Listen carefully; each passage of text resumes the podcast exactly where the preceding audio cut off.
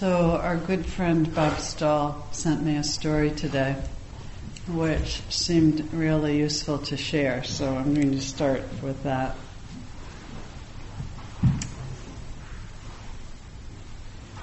A man sat at a metro station in Washington, D.C., and started to play the violin. It was a cold January morning. He played six Bach pieces for about 45 minutes. During that time, since it was rush hour, it was calculated that a thousand people went through the station, most of them on their way to work. Three minutes went by and a middle-aged man noticed there was a musician playing. He slowed his pace and stopped for a few seconds, then hurried up to meet his schedule. A minute later, the violinist received his first dollar tip. A woman threw the money in the till and without, without stopping and continued to walk. A few minutes later, someone leaned up against the wall to listen to him, but the man looked at his watch and started to walk again. Clearly, he was late for work. The one who paid the most attention was a three year old boy. His mother tagged him along, hurried, but the kid stopped to look at the violinist. Finally, the mother pushed hard and the child continued to walk, turning his head all the time. This action was repeated by several other children. All the parents, without exception, forced them to move on. In the 45 minutes the musician played, only six people stopped and stayed for a while, and only one recognized him. About 20 gave him money but continued to walk their normal pace. He collected $32. When he finished playing and silence took over, no one noticed it. No one applauded. No one knew this, but the violinist was Joshua Bell, one of the best musicians in the world. He played one of the most intricate pieces ever ever written with a violin worth three and a half million dollars. Three days earlier, Bell had played to a full house in Boston Symphony Hall before his playing in the subway, where fairly good seats went for a hundred dollars. This is a real story. Joshua Bell playing incognito in the metro station was organized by the Washington Post as part of a social experiment about perception, taste, and priorities of people. The outlines were in a commonplace environment at an inappropriate hour, do we perceive beauty? Do we stop to appreciate it? Do we recognize the talent in an unexpected context? Gauging people's perceptions of quality, one being distinctly better than another simply by way of presentation, subway versus symphony hall. One of the possible conclusions from this experience could be if we do not have a moment to stop and listen to one of the best musicians in the world playing the best music ever written, how many other things are we missing?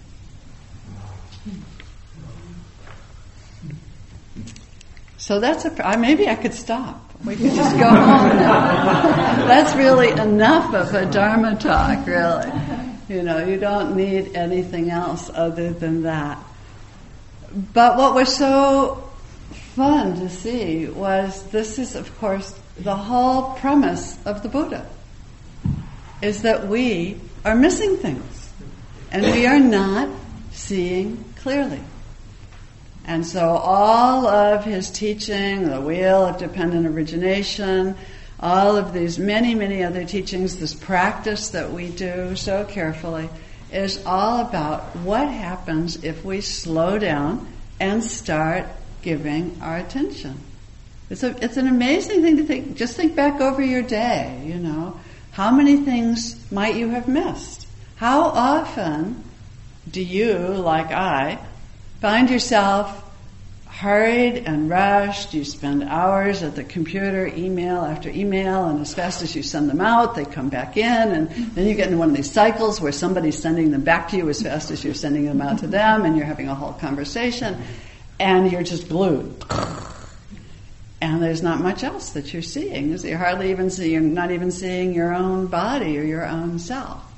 And we move fast and we drive fast and we're very, very organized or not so very organized, but we're still moving very fast, and we just don't stop to see. And so something quite amazing could be happening, and you won't notice. It's always a wonderful moment. I had one of them actually at the retreat last week. I was walking up to my dorm, and somebody was standing there looking at a crack in the sidewalk. I have no idea actually what this person was utterly fascinated by, but she was utterly fascinated by something that was there in the ground. I don't know if it's a plant or a flower or bugs or it's often bugs. Ants will do it a lot of the time. And people, because we're moving slowly, suddenly go, oh look, this is fascinating. I know once at Spirit Rock for me, it was going by a deer and realizing that the inside of the deer's ear was the most beautiful pink. Now, I ask you, how often do we stop to look at the inside of the deer's ear? We don't, do we? We're, we're, it's, you see the deer, oh look, there's a deer, and then it's gone. You know, you're moving so fast. So one of the interesting questions, I, I, thought of a number of, of ways that over the years I've learned to slow down and to look at my experience, to try to look at my experience in a somewhat different light. And one of the things that came to me was that was the quite a considerable amount of dream work that I've done over the years and then I remembered a question that one of my early therapists used to ask me. And she would ask, you know, well, what if you dreamed this, you know, this particular thing that happened to you? What would it be about? Why would you be having this dream at this particular moment? And I actually thought it was a wonderful question to ask about this story, you know. Supposing each one of us had had this as a dream. You know, there you are, you're going to work, you're in a hurry, there's this guy playing the violin, you zip on by, you know, you don't pay much attention, or maybe you see the people, maybe you put money in, maybe you pause for a minute, but then you drag your kid along. And and then you find out later, you know, this was one of the world's great violin players, and you missed it. I mean, you missed it. Imagine. You missed it. So, who are all these different parts in ourselves, you know? to, to pause long enough sometimes in our experience to go, well, hmm, you know, what do I know about that which hurries? What do we each know about that which hurries? That's what the Buddha is asking us. You know, where where are we in so much of a hurry that we don't we're not even present in our own lives. You know, Jack Kornfield used to like to tell, maybe he still does, the story about a friend of his who brought a sign back from Vegas helped himself to the sign probably. And the sign said, you must be present to win. You know? So that's what this story is really about. If you're not present, if you're not fully there, then how, then we lose, really. And, and then I continued to think, well, you know, I know, you know, what do we know, each one of us, about that child? Isn't it interesting that the children kind of got it? The, the children knew that something really unusual was going on. Now, I doubt that any of these three year olds knew that it was Bach or probably didn't even know that it was a violin. I don't know. Maybe some of them did. But they were really drawn to the beauty of the experience and they really, really wanted to stop. And it was the moms that kept pulling them along. And so, you know, to consider that for ourselves, where do we, where, what is that in us that is kind of curious and you know, some of you, several people in the room sat the retreat last week that we had. So everybody who was at that retreat somehow wanted to slow down enough to do it. And that's not that the rest of you didn't. You know, you may very well have, or you may have plans to go on retreat soon. But we all of us have that place that somehow goes, oh, I want to stop. I want to see what is happening. And of course, the the biggest question in that is what is happening what is this? You know, that's the Buddhist question. What is this event that calls itself a human being? And what happens when we stop to consider our experience in a, in a very slow and considered way? And, And then, as many of you know, there the Buddha goes on to describe in all of his teachings the different things that you begin to see. You begin to see the nature of your own struggle and suffering, and you begin to see really soon how incredibly impermanent everything is. And then you begin to see that that which we take to be solid and separate, the self, isn't. And it's really interesting to consider the factor of speed in not seeing those things. That when we're going so fast, we don't have time sometimes, sometimes even to notice the pain, let alone the struggle. You know, I was telling people at the retreat that at an early beginner's class I taught years and years ago, somebody said, I've never forgotten it. She said, I did not realize how much pain I had in my body until I started to do this practice. Isn't that interesting? You just don't feel it. And we certainly often, as we're moving along really fast, get the notion that it's kind of, it's all important, right? It's really important. Whatever it is, all those emails are about, it's really important. It's gotta be done. It's gotta be done now or preferably yesterday. And it, it gets a kind of um, solidity and permanence that isn't necessarily true. And then, you know, when we, um, often when we take a break, a long vacation or a retreat, and then we come back and it all looks a little different. Sometimes its importance isn't so much, or we see, oh, it's, you know, it's, it's just here for now, it's going to pass. And we certainly begin to see that this thing that we take to be so solid isn't.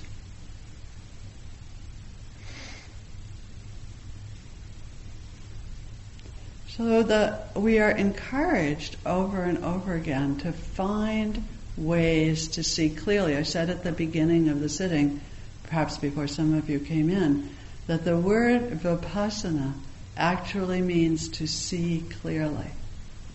The Buddha was inviting us to see clearly. And that when we practice this very simple, very difficult practice of sitting down day after day, week after week, giving our attention in breath, out breath, the posture of the body, the things of the mind and the heart.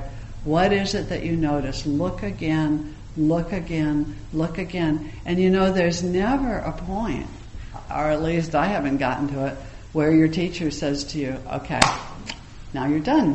Mm-hmm. You don't have to practice anymore. You've seen everything there is to be seen. And one of my teachers, one of my really beloved teachers, who I consider to be an extraordinarily realized person, said that one of the things he loved about the practice was there was always more to see. So you go, you know, you see a lot, you really have insight into some of these things, and then he said there's just more to see, or you see it at a deeper level or a much bigger level. And that reminded me, I was talking with Michael before, as we all came in about my current astronomical love. And I've been thinking a lot, as maybe some of you have, about the Hubble in the last weeks. You know, there it is up there being fixed. And one of the things I've been thinking is I'm 67. Some of you are as old as I am, maybe a bit older, a lot of you younger. But you know, when I was a kid, we had no idea what was out there. Not much. We thought there was a galaxy, I guess. I don't remember even much talk about that. You know, it was sort of a big deal that that Galileo and all had figured out that the world wasn't the center of the universe. We were still back with him. And then, you know, all these amazing ways of seeing came into being. And now you see some of these images that go back in space and time, hundreds, millions, billions of galaxies out there as big or bigger than the one we live in. What is going on? What is going It is so astounding.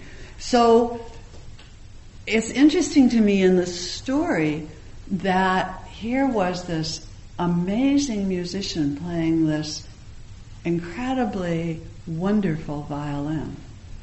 And and even that fits with with um, what the Buddha is pointing toward because he's saying if you look carefully, if you look with the most extraordinary perception you can bring to bear, the things you will see will be astounding. And he pointed very much to this, this awake place in our own being, to our own Buddha nature, if you will. So who knows, you know, how many, you know, billions of galaxies there are in there as well as out there. We don't know.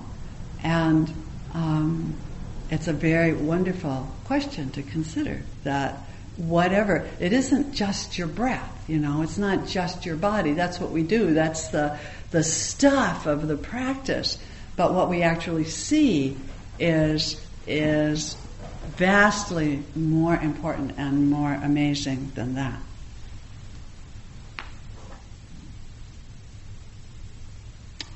So I had actually really come here thinking I would take practice questions, but I also realized at some point I was going to get into a little riff on this story. So I think that's enough from me. I'm going to stop there.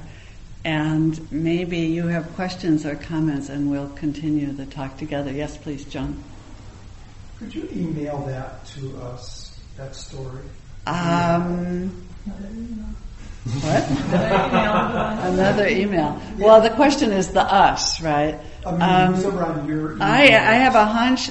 We're reluctant to post stuff on the website because of copyright issues, but I have a hunch that this might not have that particular. This was on NPR. It was on NPR, huh? Yeah, you might you might just do a search for Oh, um, search Joshua, Joshua Bell Bell. on the subway or something. Oh, Joshua Bell and the Subway plus Bach. That will probably do it. I think there's a video posted someplace too. Ah, So if you search. Go to YouTube. certain to find it. there we go. Okay. How about some Dharma questions, however? My, please.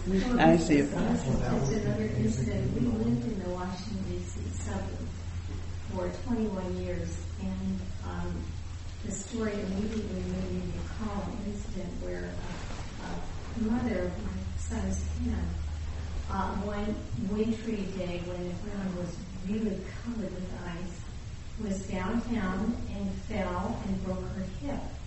And she lay on the ice for some time. And people on the way to work was saying, hurrying past her, maybe thinking she was drunk or crazy or whatever, just dismissing her until finally an old woman approached her and asked her what was wrong. She could Uh-huh. uh That's a wonderful addition. Thank you. Because that's, I mean, it's sad, but it's also that, that very important place about stopping, slowing down, and seeing is that that's also what allows us to see suffering. And if we're in a mm-hmm. hurry, it is so easy to zip on by, consciously or unconsciously. Mm-hmm. Yeah. And you know, one of the so I'm going to riff a little more, and then I'll get to you. One of the fruits of the practice, so the, or the wings of practice, are considered to be the wing of wisdom, the wing of insight, and then the wing of compassion. And both of them arise when we see clearly. And so it's kind of wonderful that it was an old woman, probably been around for a while, and maybe couldn't move too fast even, you know. So she noticed. Yeah. Please. You know, um, I, I was listening to the story as, as you uh, as written, and my feeling is that it lacks compassion for the subway riders. uh, I grew up in New York City. I rode the subway Yeah, me too. school, Yeah. and there's a beauty to the flow of where you're going. And I have seen presidential candidates try to shake people's hands during rush hour and be yelled at and shoved out of the way with camera crews watching because you're in the way and I'm going to work. How could I possibly listen to you now? And it's, it's very easy to score points at these oblivious commuters.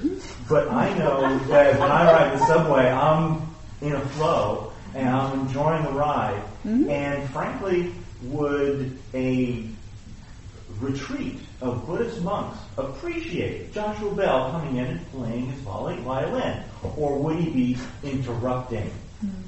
Well, that's a very good question. And there's, I mean, there's a reason why we put things in context. Had Joshua Bell been put in the subway when the subways weren't running because there was a problem and people were stuck on the platforms, everyone would have noticed. If he had gone to an airport terminal where there's a lot of sitting and waiting, people might have noticed more. I actually had that happen. It was a, a Bach quartet in Chicago O'Hare. Everybody watched. It was just amazing. It was great watch. So So sometimes we do stop. But that's exactly the Buddhist point. And I appreciate what you're saying. I'm, yeah, I'm I'm a happy saying, New you York. know, it's not quite black and white. I'm a happy. I'm a happy New York subway rider. I love the subway. Yeah. And um, and I still think the point of the story, whether whether you take it to be the entire description of New York subway riders or not, or whether you take it to be utterly pejorative, I don't think it is. I think it's what it's really saying is what. It's an interesting question. What happens when we have something of extraordinary beauty and we don't catch it? And maybe there's good reasons that we don't catch it, and maybe there aren't. And and so that, that's just a question I think for each one of us to ask ourselves. The thing I took from it is I want to go through life allowing space for my inner child to stop and listen to the violin. Yeah. And actually, Christopher Titmuss taught a retreat once that I sat at, and every morning he played music, hmm. and it was wonderful. Mm-hmm. Yeah. So you know, I think we could. It's music in the Buddhist world is a whole conversation that we don't want to get into tonight. As as Buddhism comes to the West, it's sorely lacking, and it needs somehow to arrive. Um, I keep hoping, but Henry. So, um, it's interesting you talk about slowing down. So when I was sitting, Uh huh. a couple of, um, it was a busy day, and then a couple of things kind of came into my mind during the day. You know, one was a discussion I had with somebody, and the other one was a meeting, and I realized that by slowing down, I was all of a sudden hearing more about what was happening in the discussion. Ah, Part interesting. would been, I would have been probably in a better, it would have been a better situation with some right speech in one situation, and some, some good listening in another situation. So I think maybe I was just caught in the moments there, but maybe a little Yeah. slowing down would have been a more effective both discussion with that one person and participation in the meeting rather than um, kind of I think that's a great comment, and I've certainly, I bet a number of people have had that experience where you, you go to sit, you're, you know, filled with the stuff of a day or the stuff of an argument or something, and you've got a, maybe a position or certain things have happened that, you know, you saw it one way, and then in the slowing down, and sometimes I hate that moment because often it's a moment where I have to I have to get it that I'm wrong, mm-hmm. you know, and you go, oh, oh, and then you know if you're going to stay with it, then of course what often then comes is, well, what am I going to do? You know, there's some need for some skillful action here. Yeah, yeah. Please, John. Uh, I just wanted to um, toss in something that I just got from a, a retreat I just sat at. Um, I had the pleasure of doing 10 days um, a couple of weeks ago, which I have to recommend to everybody. It was a lot more fun than I expected it to be. But in the transition back, um, I didn't want to simply plug back in to the lifestyle because looking at my life from that vantage point, I could see that through the strategy of making the commitments that I make, I make it impossible or unlikely to slow down enough to have time to listen to a violinist in the subway. Uh-huh, uh-huh. And so I'm I, just sharing the idea of changing strategies so that I don't time everything down at the last second. Oh, So that there is room to stop for the violins or the roses as they go by. And so a, a shift of how you structure your life can help your practice a great deal because there's room to be mindful. Mindfulness takes time. Yeah, it does. Sometimes when people say, you know, will it change my life? The answer is, yep, it will. Sooner or later, you, you have to change if you're going to do this practice. I call that house of cards scheduling, where everything is so delicately balanced that the you everything has to fall into place, and the minute it doesn't, not good. Please, Mark, and then uh, Tom. I see you. I, I can't let the opportunity go by to not comment about a musical thing here. Um, but I have to say, it's, it's a wonderful story, and, and it's clear that it's got Dharma implications, and that's what the Buddha said. You know, that there are things of that much beauty every place. And it's not just that it was Joshua Bell. I mean, I've been in that particular subway stop, and it's not a good place to play. And by the way, any busker could have told Joshua Bell, dude, that's a crappy place. You want to find some other place to play, nobody's going to stop there. but even, even given that, you know, it's like if an injured person was there, that's no less a treasure just to have in front of you.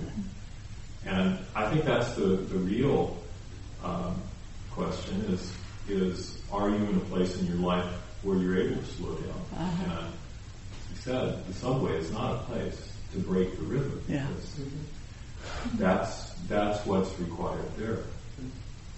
And I guess I also have to say that, that um, just in this, you know, that is a crummy place to hear music. You know, it's a Stradivarius and the acoustics there are awful. and, you know, and here's my plea, go to a concert. you know, it, you know, take the time to hear the music. Yeah. Go to a concert Yeah. And support the right livelihood of musicians and hear it in a place where you can hear what the sound of those instruments is and where you, where you can hear the entire piece of Bach, which is this phenomenal thing that's a natural conception in itself. Okay. Tom, you had something? Well, I guess I have a question. Somebody like, I don't even know the guy's name, if it's Mario Andretti, the race car driver, you know, the Uh-huh. Indianapolis 500 or whatever. I mean, isn't somebody in that position incredibly present? Yes. So where does that fit into this? He's very incredibly present because he is intentionally, for a short period of time, going incredibly fast. Very good idea. Because if you're not incredibly present, you know, I actually, it's an interesting question. Last night, my husband and I were at our a ballroom class that we go to. We were doing East Coast Swing, and it's one of these things where you know everybody dances with everybody else. And a couple of times, I sort of spaced out and started to think about something else. Bad idea. Got to stay right there with what you're doing right then. You know, if you're if, in those kinds of situations. So yes, of course, there's absolutely a time when you're, you, could, you would be moving fast and you should be very present. Maybe tonight on your way home on the freeway would be a good idea, mm-hmm. for example. But then there are other times when we don't have to go that fast. Mm-hmm. And so knowing, you know, when to get on the subway, be part of the flow, get to where you're going. You know, when I first was, I went back to New York, I did some of my growing up there, and then I went to college there, and I remember my father saying, now don't look at anybody, just, you know, kind of keep your eyes down, get where you're going, don't, mm, mm. and it worked. You know, it worked. So it was maybe skillful under those circumstances.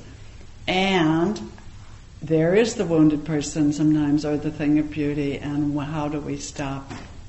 And what gets us to stop and notice? Yeah. And wisdom to know the difference. And the wisdom to know the difference. I, I think that the, the mindfulness is in realizing that we have a choice and making a, Yeah. del- a deliberate choice. And I know that so often I'm on my track, you know, and I'm not really making a choice. Well, that, you know, it's like I'm I'm kind of compulsively driven. I'm going to be on time when it doesn't really matter. Uh-huh, uh-huh. And I could take the 30 seconds to do something else that would be pleasurable, nurturing, etc. But it's by not really questioning. Do is there a real reason why I have to be there on the money? Mhm. You know, and and you have to you have to be present to make a choice. Yeah, yeah, yeah. That's a good point.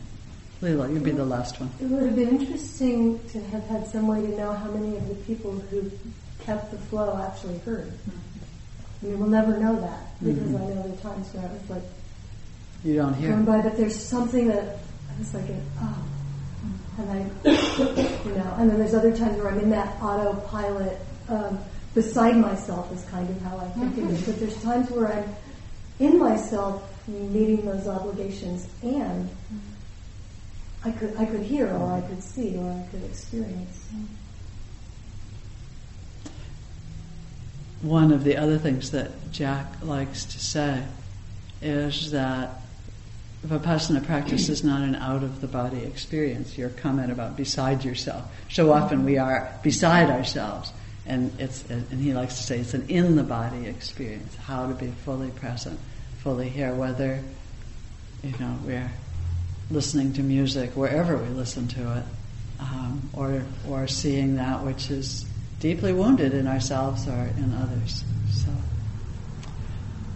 All right, let me make a few announcements and um, let's see, maybe the first, the first is that we are seasoning four new board members, and that means they've been nominated. They will be seated unless one of you finds some reason to object. So if you hear somebody's going to be on the board and you think this is a really bad idea, you can let me know. Bill Coleman in the back is a board member who's here. Are you the only other one tonight? I think he is. Yeah. And so they are Lael Ambrose, who's right down here, so you can look at her and see if she looks suspicious. Um, Chris Basiletti, who helps with our web page a lot. Michelle Montano, who's often here with her husband Axel on Thursday nights, so you might rec- recognize her. And Leslie Tremaine, who often sits here as well on Thursdays. So that's the four of them. Um, two weeks from tonight, well, actually, one week from tonight, let's do this in order. A week from tonight is our sort of beginner friendly first Thursday of the month and we have a need for cookie dana because we serve tea and cookies.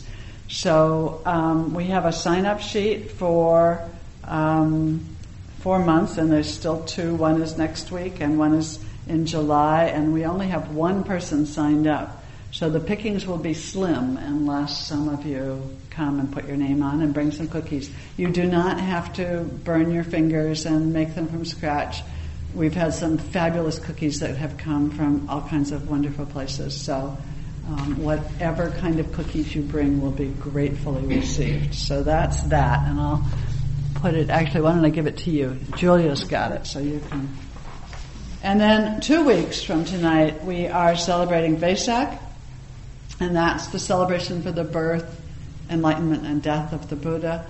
Um, we have a potluck at 5.30. We have our celebration beginning at 7.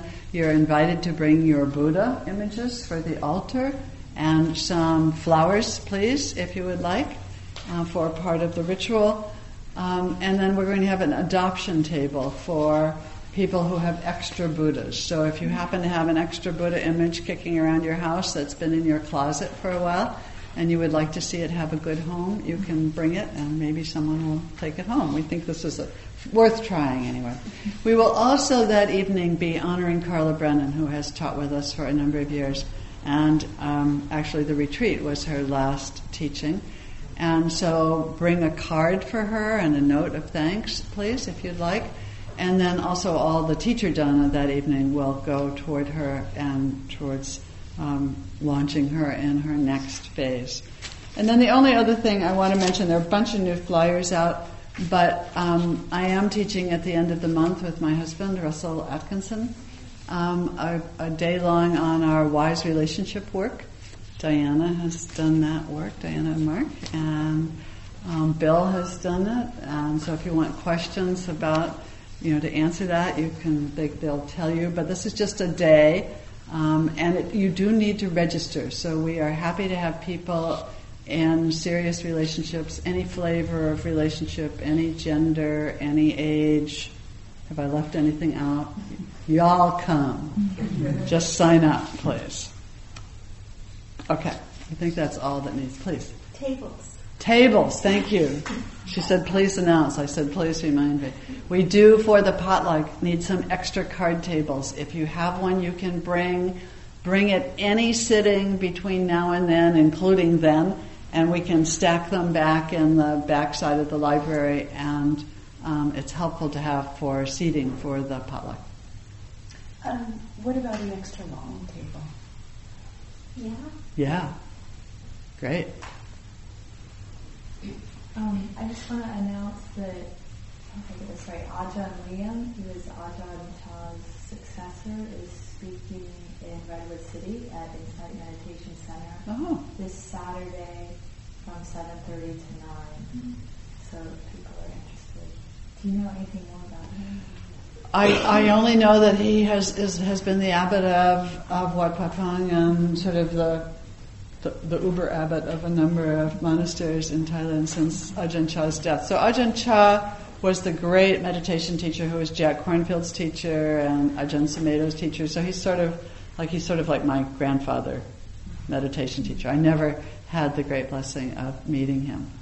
Um, and Ajahn Liem um, has taken his place, has been visiting up at the at Abhayagiri Monastery for a while. He'll be at Spirit Rock Monday evening as well, although I don't imagine any of you will get up there for that. So Redwood City is a lot closer. Yeah.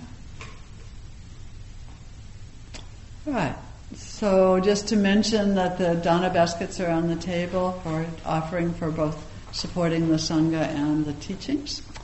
And with that, we will move into some loving kindness practice. So sit, sit just as you are. Don't rearrange yourself. It's really good practice, you know. Stephen Levine used to do this practice where he'd wake up in the morning and he would stay however he was positioned, however he felt for a period of time to do practice. And if you think about how you are when you wake up in the morning, sometimes your arm's asleep and it's under here and you really have to pee. And he would lie there and practice that way, or maybe you're too hot or too cold or whatever. But he would lie there and practice because his feeling was we don't always get to be in the nice posture. And it's important to learn how to be present wherever circumstances put us. So it's useful sometimes when we have these little bits at the end. Just stay the way you are. Don't rearrange yourself. Um, because you don't have to be all proper to do this. So, however you are, take a breath. Feel your body sitting. And extend some goodwill and some kindness, some friendliness into your own body. You can do this with a phrase of kindness and goodwill. You can do it with an image. You can do it just with the breath, breathing friendliness into every cell.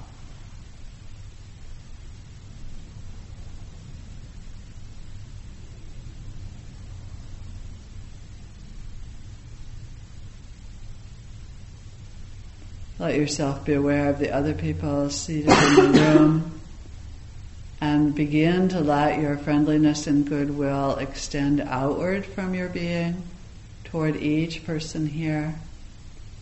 Again, with a phrase or an image or the breath. Knowing that each person here wants to come to an end of suffering in the same way that you do.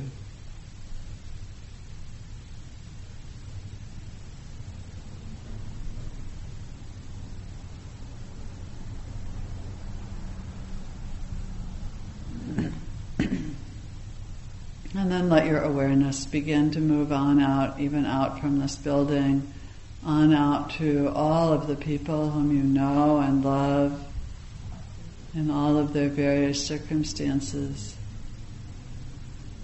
And then extending it to all people and to all of the beings who share this world with us.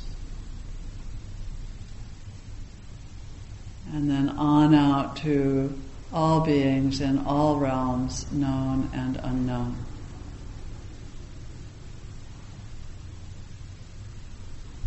And then, last of all, we gather up all of the goodness, all of the merit of our time of practice, all of its blessing, we take this goodness in for ourselves, enjoying it, being nourished by it, and then we take it and we give it all away, offering it to all beings, that all beings may come to awakening, not one left behind.